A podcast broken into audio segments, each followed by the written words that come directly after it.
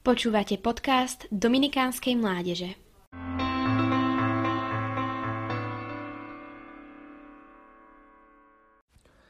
Symboly cirkvy Všetci poznáme veľké množstvo kresťanských symbolov, ktoré dômyselne poukazujú na hĺbší význam starovekých udalostí a prepájajú súvislosti naprieč starozákonným a novozákonným myslením. Podobnom duchu nám boli zjavené aj symboly cirkvy, teda spoločenstva svätého ľudu, ktoré je navždy pevne spojené s našim pánom Ježišom Kristom. Cirkev je totiž telo, Kristovo žijúce telo a on je hlava, ktorá rozumne a starostlivo vedie svoj ľud a robí všetko pre dobro celého tela. Veď keď niekoho bolí jeden út, spraví všetko preto, aby ho vyliečil – a tak aj Ježiš chce uzdraviť každého, kto to potrebuje, pretože mu na každom z nás záleží. Církev je aj ovčinec, ktorého jedinou bránou je Kristus. Je aj stádom, ktorému je sám Boh pastierom.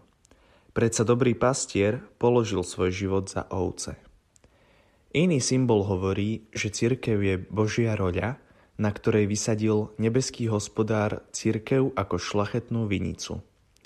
Pravý vinič je Kristus. On dáva život a úrodnosť ratolestiam, čiže nám, ktorí prostredníctvom jeho sily rastieme a po čase môžeme prinášať chutné ovocie.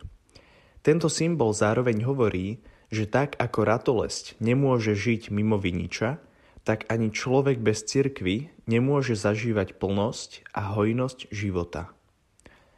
Ďalší výstižný symbol cirkvy je Božia stavba alebo Boží dom. Sám pán sa prirovnal ku kameňu, ktorý stavitelia zavrhli, ale on sa stal kameňom uholným. Na tomto skalnatom základe apoštoli budujú cirkev, ktorá od neho dostáva svoju pevnosť a súdržnosť. Táto budova je svetý chrám, uprostred ktorého býva Boh a my sme do neho tu na zemi vbudovaní ako živé kamene. Podobný symbol hovorí, že nejde len o jednu stavbu, ale o celý Nový Jeruzalem, sveté mesto, v ktorom prebýva Božia rodina, teda církev, a jej pevné základy na skale budú nezničiteľné.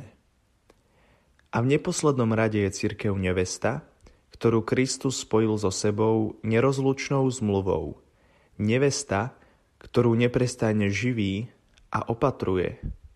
Sme nevesta, ktorá s láskou v srdci očakáva druhý príchod svojho ženícha Ježiša Krista.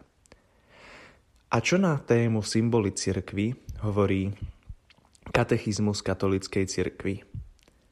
Vo Svetom písme nachádzame mnoho navzájom súvisiacich obrazov a predobrazov, pomocou ktorých zjavenie hovorí o nevyčerpateľnom tajomstve cirkvy. Obrazy vzaté zo Starého zákona sú obmenami základnej myšlienky, totiž myšlienky Božieho ľudu. V Novom zákone dostávajú všetky tieto obrazy nový stredobod tým, že sa Kristus stáva hlavou tohto ľudu, ktorý je preto jeho telom. Okolo tohto stredobodu sa zoskupujú obrazy zaté buď z pastierského alebo z rolníckého života, prípadne zo stavby, alebo z rodiny a zo svadby. Počúvali ste podcast Dominikánskej mládeže.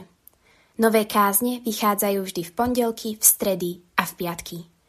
Nájdete nás na našich sociálnych sieťach, na Facebooku a Instagrame pod názvom Adom Dominikánska mládež.